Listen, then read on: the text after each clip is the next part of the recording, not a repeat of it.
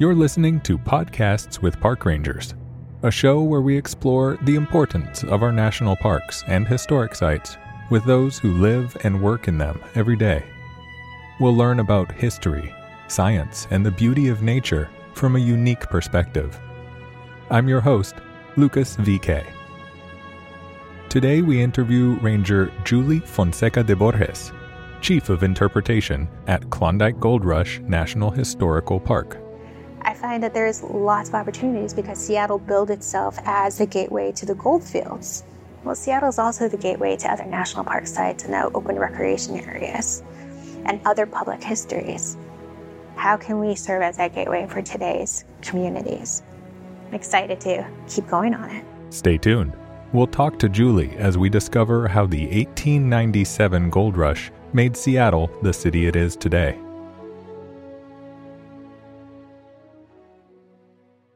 This podcast is brought to you by our Patreon community. All new patrons receive a personalized postcard from one of the national parks featured on our show.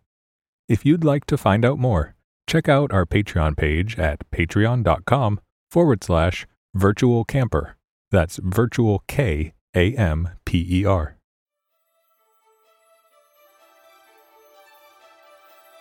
When many people hear about the gold rush, they think of the California gold rush of 1849, when 300,000 people traveled from across the continent in search of riches.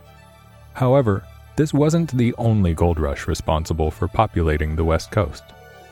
In August 1896, three men find gold in a tributary of Canada's Klondike River.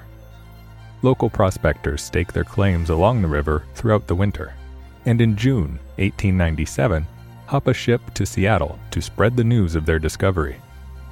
The steamship named Portland arrives in July with 68 men carrying what newspapers describe as a ton of gold. The Seattle Post Intelligencer's headlines exclaim, Gold, gold, gold! 68 rich men on the steamer Portland, stacks of yellow metal. Some have $5,000, many have more, and a few bring out $100,000 each. And as news of gold spreads across America, people flood into Seattle. The city serves as a stepping off point where people buy supplies and board a ship to embark on their journey to the Klondike in search of opportunity and riches. And because of the 1897 gold rush, Seattle nearly doubled in size within the span of a decade. When that many people flood a city, it's bound to change. So, how did the Klondike Gold Rush change Seattle? And did anyone ever truly strike it rich? To learn more, we sit down with Ranger Julie Fonseca de Borges. Welcome to Klondike Gold Rush National Historical Park, Seattle Unit. My name is Julie Fonseca de Borges. I am the Chief of Interpretation for Seattle Area National Park Sites, which includes Klondike. Ranger Julie has worked with the Park Service almost 13 years, and specifically at Klondike Gold Rush National Historical Park's Seattle unit for four years. However, Julie's involvement in the Park Service began in a different way than it does for most park rangers. So, my background's a little bit different than most park ranger people, I believe. So, my background is in journalism, but it's also very much rooted in museum education, specifically art education. I was working in El Paso, Texas at the local art museum, very much in outreach work and engagement, developing curriculum, connecting with teachers, providing teacher workshops, and using the arts, plural, to teach about basic education things like courses math, science, English, social studies, and really employing different artist stories, different artworks to talk about those very core things to the classroom. The local National Park unit in El Paso, Texas, had a need for Julie's unique skill set, which she had cultivated at the Art Museum. So, the local National Park Service site, which is in El Paso, Texas, um, that site is called Chamizal National Memorial. They use the arts to talk about their story. And it's actually a pretty fascinating piece of history for the United States. I mean, I feel like all National Park Service sites tell a really significant part of the story, but this one is super cool. So they were established in the 1970s to talk about a treaty that happened between the United States and Mexico in 1967. Chamizal National Memorial celebrates the peaceful resolution of a 100 year border dispute between the U.S. and Mexico along the Rio Grande. And because of the park's focus on the arts, Julie found a great place to begin her Park Service career. So, in celebration of it and in honor of this diplomatic act, the first time in modern history that land had been peacefully exchanged between the United States and any country, any countries it really, they decided to celebrate it through the arts and talk about culture and talk about how the arts can help communicate different stories and help us learn about each other. So it's a diplomacy park and it employs the arts, fine art, visual art, concerts, music, dance to celebrate both cultures. And that was that was your thing. That's where you came into yep. to that. Okay. That's how I became a Park Service Ranger because I used my arts background and education experience to help that park develop a connection to the education community using the arts to tell its story. Very cool. Mm-hmm. Yeah. It's an important site. It's a great site. So let's talk a little more about the site that we're at here. We're at Klondike Gold Rush National Historic Park, which is actually not just this site that we're at. It's the first one where we've we've featured on the show that actually has kind of a sister unit or a sister site. This one is here in Seattle. We're on the third floor of a very historic building, which we'll get into more. But there's also part that's in Alaska. So, can you talk about why that is, why there's this one and a, a sister site, without maybe discussing all of the story because it's a huge story, right? Right. But so we're actually part of an international historical park. There are two sites managed by the National Park Service. Here in Seattle, we're the southernmost part, and then our sister site is in Skagway, Alaska. Right. So most folks, um, we estimate that 100,000 people went started out for the Klondike Gold Rush. Of those 100,000, 70,000 came through Seattle. Of those 70,000, the majority of them took a boat up to either Skagway or Dyea, Alaska. Okay, yeah. And so they're essentially, when we talk about the story of Skagway and the Alaskan park, I always thought of Dyea and Skagway being really far apart, mm. like miles and hours apart. But in driving it today, they're about 30 minutes apart, maybe. Oh, really? Okay. Yeah, so they're that close. So it's essentially the same site. So we talk about what the what we the story that we tell here in Seattle, especially in our exhibit spaces, is the experience that the majority of people went through about 70% of those of those 100,000. The majority of them came through Seattle, and the majority of those people went on boat to Skagway or Dyea. Right, okay. And then they would continue on to Dawson City and up the trail to get to the gold fields. So we have two sites that we preserve as part of the National Park Service, but there are three sites in Parks Canada that tell ah, okay. the other story of the Klondike Gold Rush, what it was like actually be on the gold fields. Mm-hmm. And so, us here in Seattle in our Skagway sister park, we talk we talk about the story of transportation, of what it took to get up to the goldfields, right. what it took to get up into the Alaskan territory, or Which, to, to not Alaskan territory, to the Canadians' lands. Yeah. Yeah. Which is a story of multiple modes of travel, not just you say a lot of them took the the boats mm-hmm. that route, but there was a land route as well, which we'll probably get into a little more as, as I say. Yeah. So this site itself is unique because it kind of tells two stories that of the gold rush and also of Seattle. So maybe mid 1800s is when the first Euro Americans begin to settle here. Uh, what would this area be like around then? What drew people to this Seattle area around then? Oh, that is a big question. okay. I mean, when we think about settlements and where people choose to live, it's going to be about climate. It's going to be yeah. about access to resources, both for food and for livelihood, mm-hmm. um, shelter, clothing, whatnot. And we talk about opportunities, like what kind of opportunities are there available. So Seattle was a pretty great town. I mean, this was the home of the Coast Salish people, and there's many different groups within that larger terminology. Mm-hmm. And we are in Pioneer Square, but at the time that the first Euro Americans came over, we would have been sitting in tidal flats. Like this is not solid ground. This is Oh, all okay. ground for the majority of Pioneer Square. It's all been built environment. So Seattle and the geography of the Pacific Northwest in this area is very much hilly. Mm-hmm. It's very much wood, windy, foresty Right. rains a lot of the year. Lots of great access to seafood and fish and, and the sound. Easy transportation in many respects because we have lakes and, and rivers that are more mild than the ocean. and We're protected by some of the outlying islands Yeah. in in the sound. So it's it's a nice place to be. So it draws a lot of people. But really, what you know, that's it's such a big story. I kind of just want to jump into the Seattle story. Yeah, I mean, we've we've talked a little bit prior to sitting down on record here about Seattle and some of its growing pains and the way they have dramatically kind of reshaped the area. Yeah. Yeah. Yeah. I mean, Seattle is a place that was home to the Coast Salish people for generations. And then we had um, a group, the Denny Party, come through Seattle, first landed in West Seattle, and decided that it was too cold and too harsh of a climate. So they wanted some place that was a little bit more protected, a little more safe.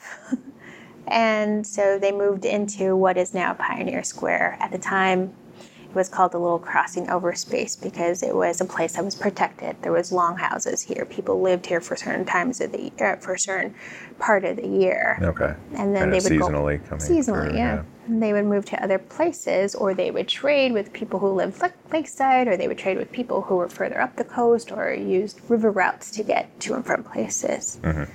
And so this was an ideal place to have an establishment for the Euro Americans who came here first, which is the Denny Party. But it was also a place that was very hilly and not very easy to access the lakes because you had to go up hills, down mm-hmm. hills on pretty steep and rocky trails. Yeah. And so they just started by kind of filling in the tide flats to create more land to make it easier to build buildings, easier to build communities that were permanent. So the Coast Salish people were displaced at the time, but at first it it's it's such a complex story because the folks who lived here first, the Coast Salish folks, they had this attitude that everybody was a friend. Like the more trading partners you had, the better off you were because you had better resources, you had different ideas, Yeah. and they welcomed everybody. Building those connections Building those connections. Yeah. Yeah. So it's very much a welcoming, open mm-hmm. group of people. And then you have this new group of settlers, and they say, "Oh, new friends or new people to trade with." So they mm-hmm. helped establish them here, and then go down a little bit further in history, and the very same people who helped the Denny Party settle and survive their first winters here were forced out of the city. Mm.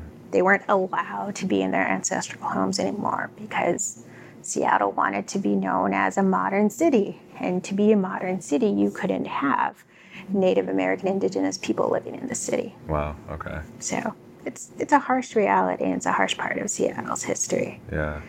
And so that's the way it was for a number of years, for many years. And I want to say back in the 1950s, 1960s, 1970s, there was a resurgence of what is our history? How do we reclaim our past?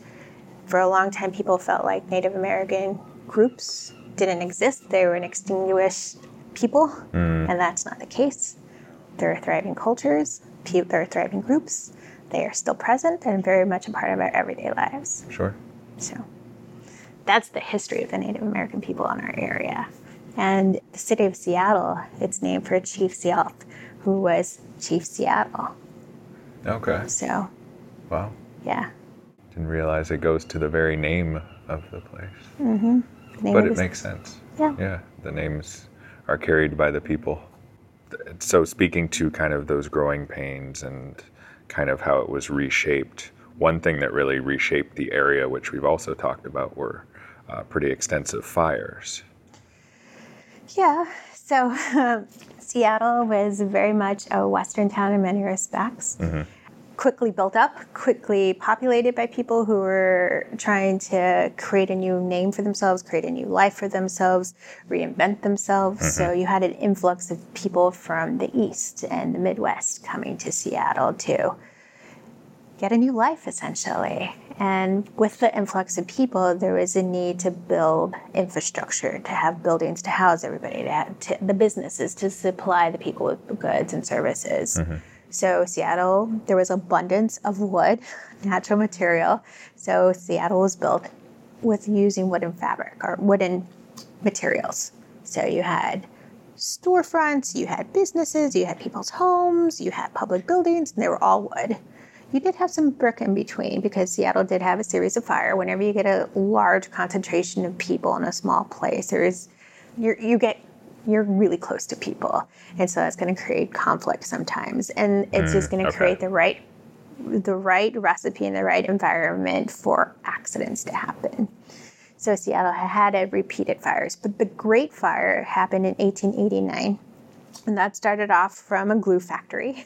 oh. And glue knocked over and started a really hot fire and it burned down the glue shop. It burned down the next building. And because it happened in Seattle, where all the wooden buildings were really close to each other, mm-hmm. the fire just progressed, progressed, progressed. So it wasn't just that the fire was happening and all the buildings were, were wooden. It also happened that the tide was out, so it wasn't easy access to get water from the sound to extinguish the fire. Oh. At the time, Seattle's fire department was a volunteer fire department, so there wasn't a professionalized fire department in the city, so they had to rally all the volunteers to try to put the fire out.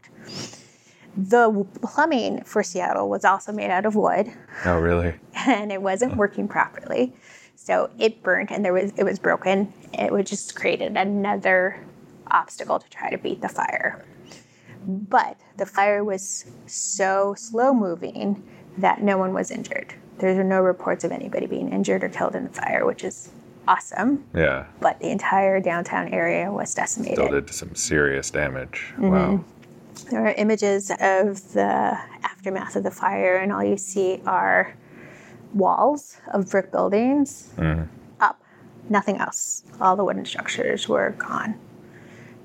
But the city leaders didn't let that stop them. They said Seattle will rise from the fires like a phoenix, and we will rebuild the city and we will rebuild it better than before as I mentioned, Seattle is a city of hills, and they said, what we really need is more land closer to the sound where we can bring ships in and out and create more of an elbow room. So we are going to rebuild the city better. Uh, when you rebuild your buildings, know that the second floor is going to become street level and your first floor is going to become basement level. Mm-hmm. Because what they were doing is pulling down the hills from the east side and north of Seattle and using all of that dirt to fill in this tidal salt flats in the Pioneer Square area. So they removed the hills, filled in the sound, created more land, and built buildings made out of bricks to be more fire retardant. Right. So. But they were building a lot of these buildings as the progress was being made mm-hmm. to fill it in. So. Had you been here in 1892, 1891, you would be in this really strange environment where the ground level was very basic to most of the buildings that you were surrounded by.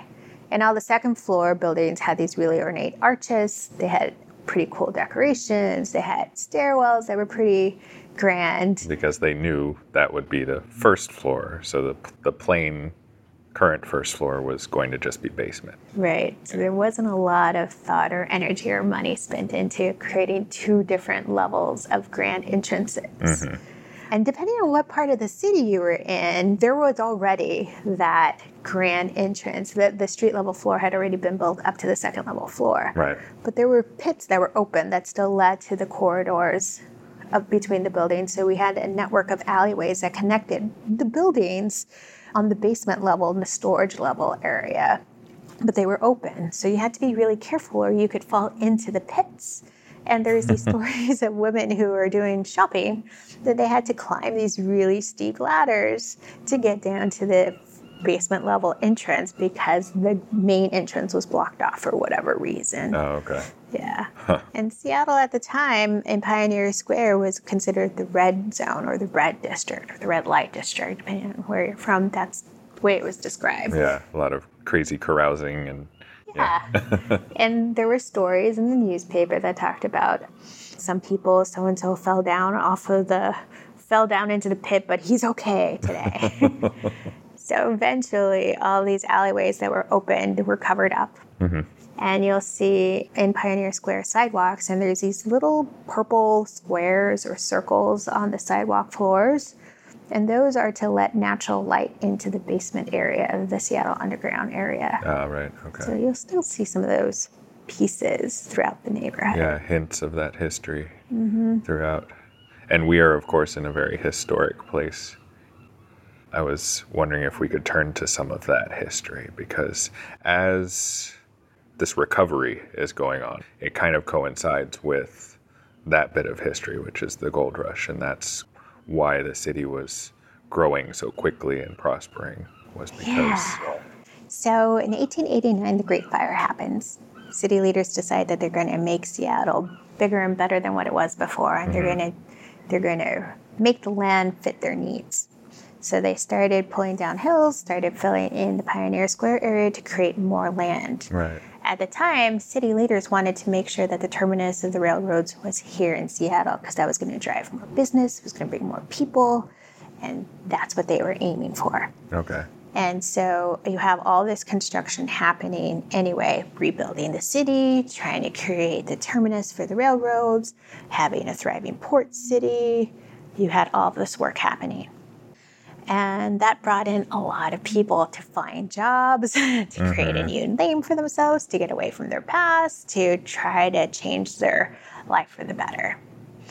In 1897, though there was an economic worldwide recession, it's not a lot of money. The West had been declared closed, and um, people on the East were feeling like, you know, this is it. We're living in crowded cities. It's not the best. In July 1897, it's heralded across newspapers across the country that Klondike gold is coming into Seattle. Gold can be found in the Klondike. Yeah. All you have to do is get yourself there because there are all these millionaires, these Klondike kings and queens that are arriving in Seattle rich. Mm. And you can become rich too if you can only get yourself to the Klondike. So, That was the well timed, I guess, propaganda because at the time this recession was shutting down a lot of hope for people and it brought hope to this area, didn't it? yeah. Yeah. you know, tied into U.S. identity is this idea that you can make a better life for yourself if you can work harder. If you can work hard, you can make a better life for yourself. Mm-hmm. If you can harness your energy and your resources and get yourself be present, you can make a better life for yourself and your family. Yeah. So that's very much tied into what it means to be like the, the concept and the myth of being a US citizen and being an American. It's that belief that you have control of your destiny. Mm-hmm. So that ties in very well with it as well. This concept of gold and the Klondike Gold Rush, if you can just find your way there. and the Cadillac Hotel was one of the first 10 buildings built after the Great Seattle Fire. Um, the bottom floors, is where our exhibits are, were always public space. They were restaurants, they were businesses, they were offices, public spaces. The up stores were single occupancy residency hotels, so people who lived here for months or years at a time. And they worked either in the service industry, in restaurants, other hotels, or they worked in maritime, or they worked on the trains. They just, this is where people who lived and worked in Seattle, this is where they slept. And so during the Klondike Gold Rush, the people who sold goods and services to the would be Klondike kings and queens, people who were on their way up to the gold fields to make a name for themselves, to change their destiny, they lived here. So these are the shopkeepers, or the people who help the shopkeepers. Right. Okay. Yeah. And it, it was just a really busy, bustling time for Seattle. Terminus to the railroads finally happened here in Seattle. It did. Okay. It did. Yeah. We still had businesses that were being built, buildings that were being built. There was still construction because it took well into the early part of the 1900s before Seattle finished its raising of the hills and building up of Pioneer Square and other areas. Hmm. So you had all this opportunity and work here in Seattle. I think I answered your question. I'm trying to remember if there was another part of it that I'm forgetting. No, that's mm. good. I had, okay. had a few follow up questions to this because we've read a little bit some of the stories of the folks who were coming out here, often called stampeders. Mm-hmm. so, who, what kind of people were coming out for the gold rush? Uh, Probably all sorts of people. Yeah, right? people from all walks of life. In our exhibits, there is one particular aspect of them which asks you to follow the story of one Klondike stampeder. Mm-hmm. These five individuals represent a range of stories of why people went on the Klondike Gold Rush. Some of them were were drawn for the chance of gaining wealth and supporting their families. Sure. Some of them were drawn because of a sense of adventure. Mm. Yeah. Some of them were here because they were looking for freedom. Another one was just trying to find another life and realized that the Klondike was not going to be they weren't going to make it as a gold miner. They weren't going to be able to get wealth. Mm-hmm. So they relied on the skills that they had prior to going on the Klondike Gold Rush. Okay. And some were children who went on the Klondike Gold Rush, and they were they were taken by their parents. So imagine what it was like to be a child trying to go on this really harsh terrain and go up these hills to go up this trail, mm-hmm. carrying a year's worth of supplies with you. Yeah. Yeah. So, for as many people who went up there are as many reasons why people went up. So you were talking about a, a year's worth of supplies, and I think a lot of the stories related to that are particularly crazy and notable because people would kind of get outfitted with a ton of supplies. Right. Is that is that literally what they brought with them? Like a full ton of, of stuff? Yeah. For a year? Pretty much. So Seattle benefited from, from an awesome marketing campaign. Yeah. They employed social media techniques before we even had a term for social media techniques. there was a PR person by the name of Erastus Brainerd who harnessed the energy of everyone living in Seattle because most people weren't born here in Seattle. They mm-hmm. came from other places. So they had he had them write letters to friends and family saying, if you're going on the Klondike Gold Rush, you have to come through Seattle to mm-hmm. come get your supplies, to come get information, to get transportation up to the gold fields. And there was a lot of misinformation out there. Like people thought that if you got on the boat, you would land in the gold fields, but that wasn't the case. If you got off the boat from Seattle, you were in Alaska. Mm-hmm. and you still had to climb to the Yukon Territory of Canada. And right on the border between the between the U.S. territory of Alaska and Canada, there were Mounties. And the Mounties didn't want to let anybody, any greenhorns, into their land without a year's worth of supplies because they were not going to be responsible for saving people or rescuing people or preventing theft from people who didn't have enough supplies or were taken from other people. So yeah. they said if you're going to come into the Canadian country, you have to bring a year's worth of supplies so you can be sustainable and self reliant. Yeah, okay. So Seattle said, if you're going to go, we have the shopping list. we have the information you need. Mm-hmm. You can meet up with other stampeders and join forces with them. We have access to the transportation that you'll need to get up there. So people did come. It's estimated that 100,000 people went up. 78,000 of them came through Seattle.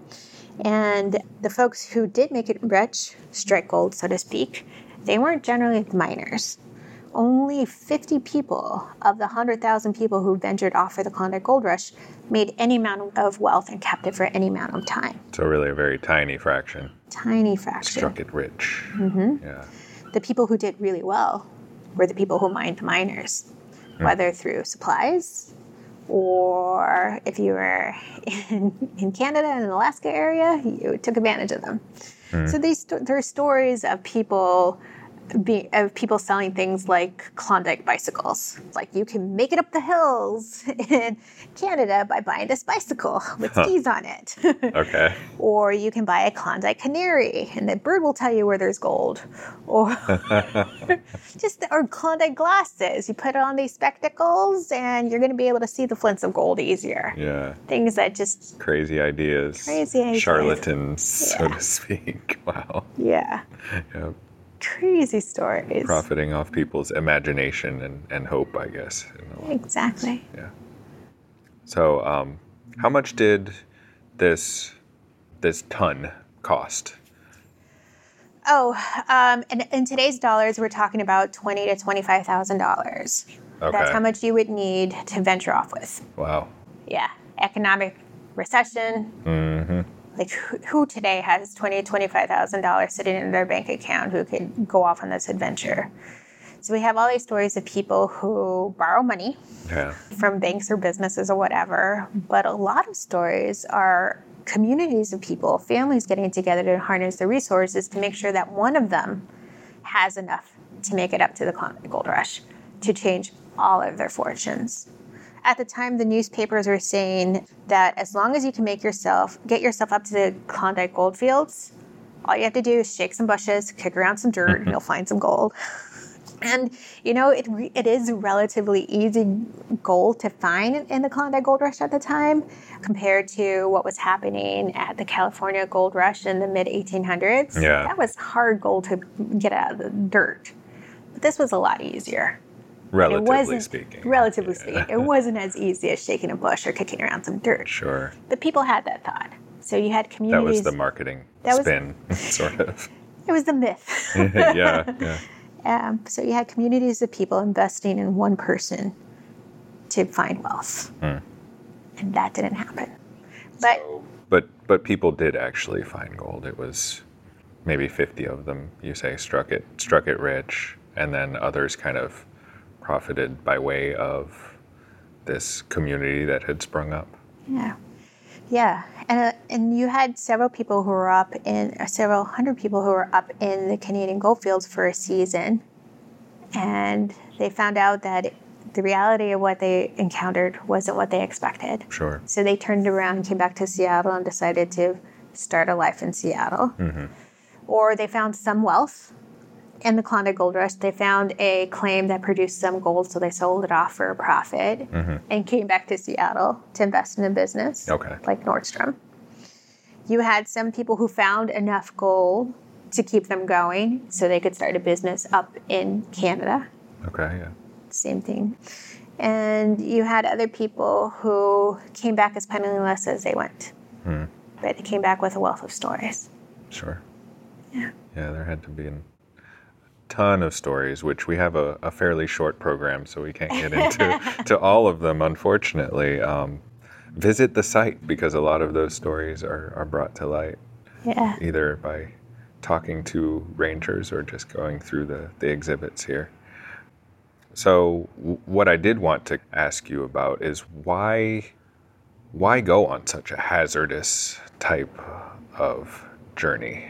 It's obviously by boat maybe a little safer, but there was a land route as well that was really treacherous. Yeah, so, uh, you know, to answer your first question, why embark on it on such a hazardous journey? People didn't realize like how hard the journey was. Mm-hmm. You know, people heard that um, a boat full of people came back with two tons of gold in 1897. And they heard that all you had to do is get up to the Klondike Gold Rush, take a boat, get there, find gold. Yeah.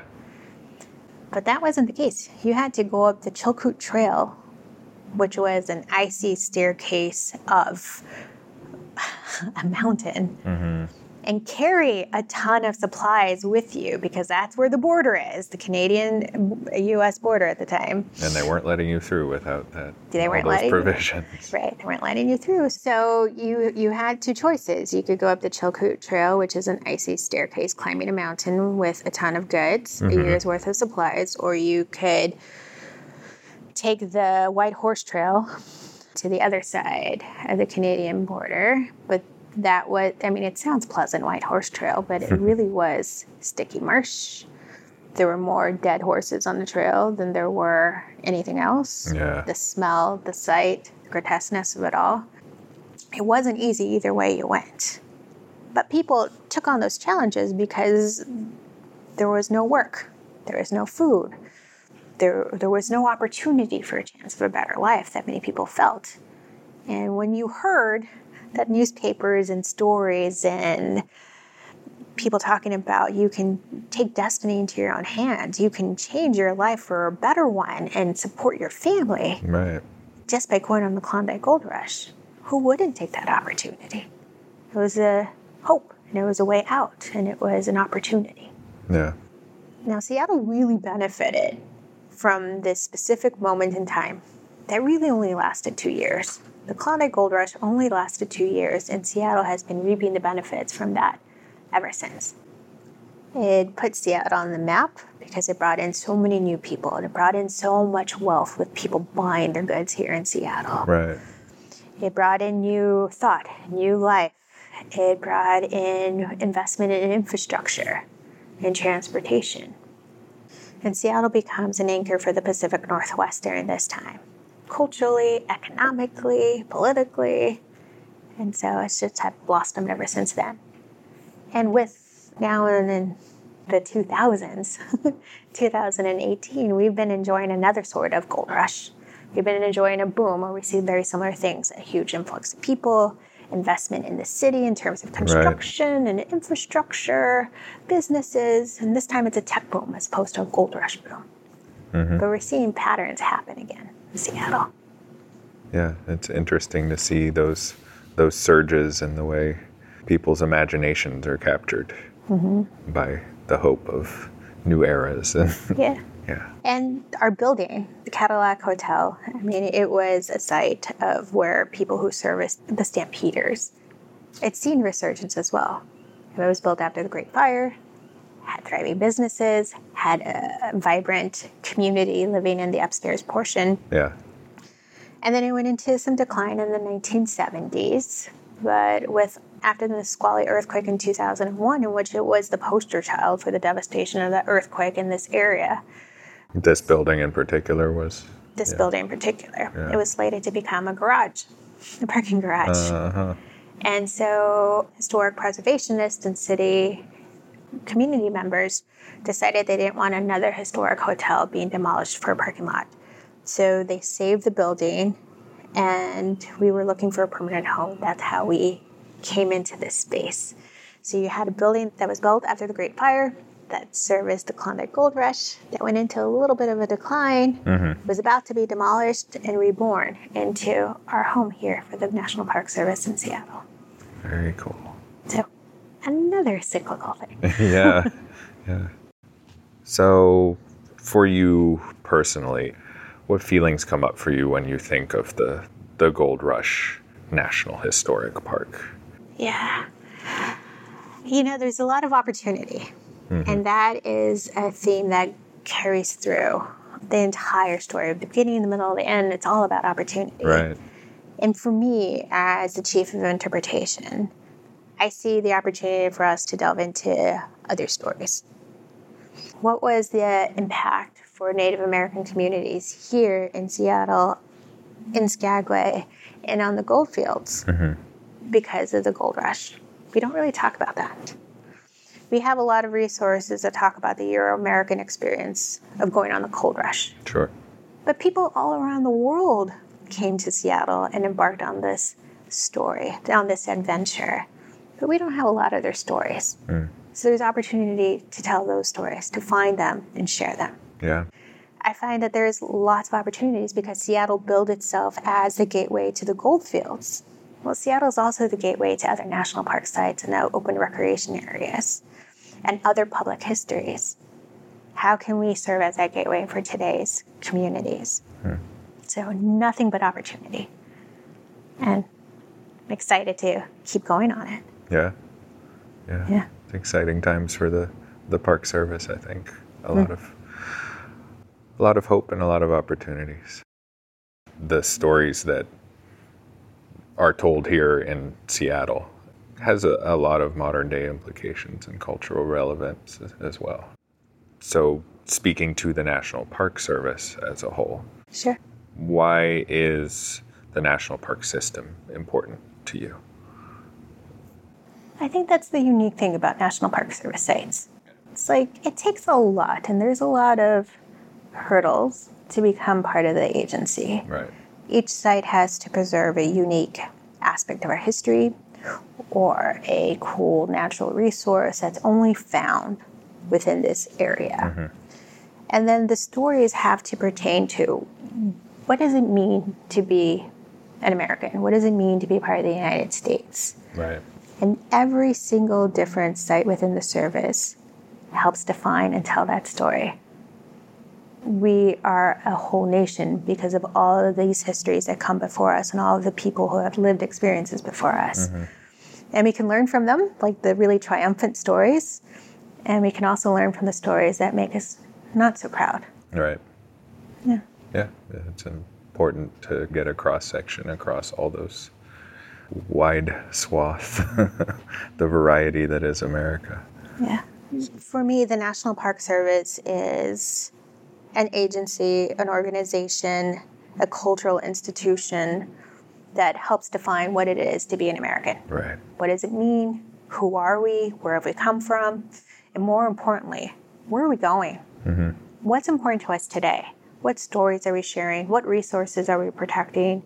What are we giving our children as defining who they are mm-hmm. and where they come from? How is that going to shape our future? And what are we showing is important?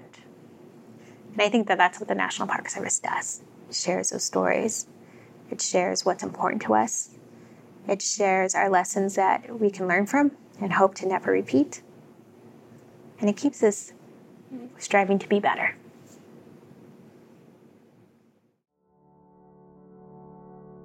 What does it mean to be an American? The answers are just as varied as our backgrounds. When my wife Sarah and I began this podcast, I don't think we knew exactly what this show would become. We've discovered each park has a story to tell, and we're blown away again and again by the new things we get to share with you. We want to talk about the American tale from a number of diverse perspectives and draw parallels as to why the over 400 national park and historic sites are still relevant today. It's important for us to preserve these places so we can figure out where we're headed as a nation in the future, so that we can strive, as Ranger Julie says, to be better. And on that note, we want to remind our American listeners to register to vote. Our national parks are formed and protected via the senators and representatives voted into office. Your vote matters, and registration deadlines are fast approaching. Bring a family member, bring a friend. Even if you think your vote doesn't matter, it's only when all of us vote that the nation changes for the greater good. You can find information about voter registration in your state at vote.gov. That's V O T E dot gov. A link is also posted in our show notes. And to help others find this show, we really appreciate your vote of confidence via a five star rating on your podcast provider of choice. Coming up in episode 24 of Podcasts with Park Rangers, we explore the internment of Japanese Americans from Bainbridge Island during World War II and why the government imprisoned over 120,000 U.S. citizens and residents after the attack at Pearl Harbor. Even though we interview park rangers, we are not affiliated with the National Park Service, and any views expressed are not necessarily those of the Park Service. We're just fans of the national parks, like you.